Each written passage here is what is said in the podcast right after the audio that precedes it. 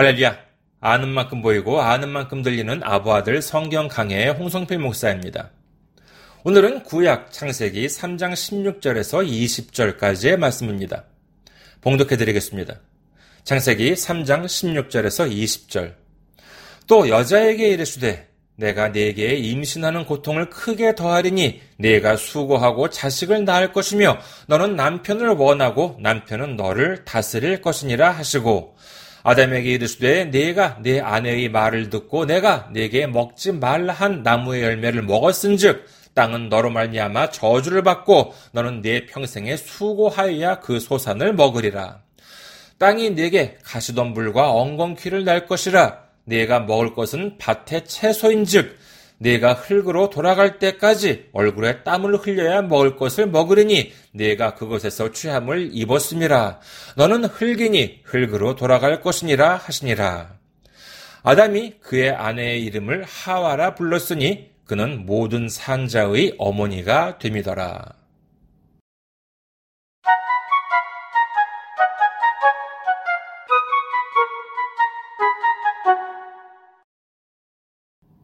이제 마지막으로 하나님께서 금하신 선악을 알게 하는 나무 열매를 먹은 아담과 하와에게 판결을 내리십니다. 이를 두고 사람들은 하나님께서 사람들에게 내리신 저주라고 표현하기도 합니다. 물론 그렇게 생각할 수도 있습니다. 이 말씀을 인과관계로 생각해 본다면 선악과를 먹었기 때문에 하나님으로부터 이와 같은 판결을 받은 것이요. 만약에 선악과를 먹지 않았다면 이러한 판결을 받는 일도 없었기 때문입니다. 나쁜 일을 저질렀기 때문에 벌을 받았다. 이렇게 생각하면 쉬울지는 모르겠습니다만은 여기서 우리는 잠시 멈춰 서서 다시 한번 생각해 보기를 원합니다. 분명 본문에는 우리가 고통을 동반하는 일이 있습니다. 하지만 하나님은 사랑의 하나님 아니십니까? 그와 같은 사랑의 하나님이 아무리 큰 죄를 저질렀다 하더라도 자손 대대로 고통 속에서 살아가도록 저주를 하셨다라고 한다면 이는 너무나도 가혹한 심판이 아닐까 합니다. 그야말로 사랑의 하나님답지 않은 모습이라고 하겠습니다. 우리는 분명 기억해야 합니다. 하나님은 어제나 오늘이나 영원토록 동일한 사랑의 하나님이십니다.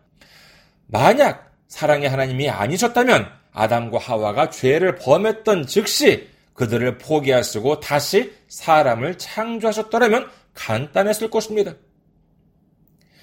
하나님께서 마귀에게 내리신 판결에는 구원이 없습니다. 사랑이 없습니다. 오로지 장차 있을 멸망에 대해서만 말씀하고 계십니다. 이것이 저주라고 할 수 있겠지요.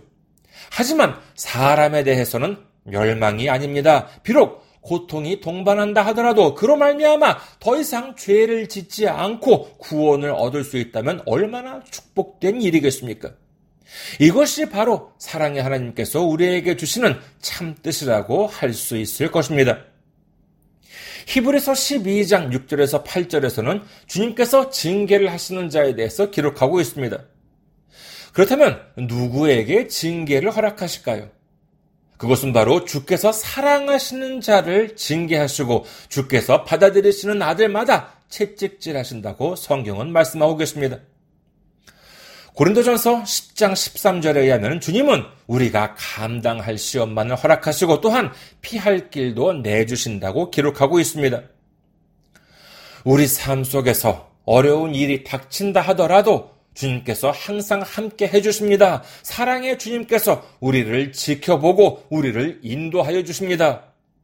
우리 모두 사랑의 하나님을 의지하심으로 말미암아 주님의 사랑받는 자녀로서 주님께 감사와 찬송과 영광을 돌리시는 우리 모두가 되시기를 주님의 이름으로 축원합니다.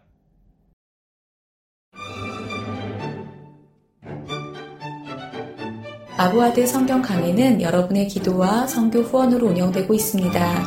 성교 후원으로 섬겨주실 분들을 위해서 안내 말씀 드립니다. KB국민은행 079-21-0736-251 KB국민은행 079-21-0736-251 홍성필입니다. 여러분의 많은 기도와 관심을 바랍니다.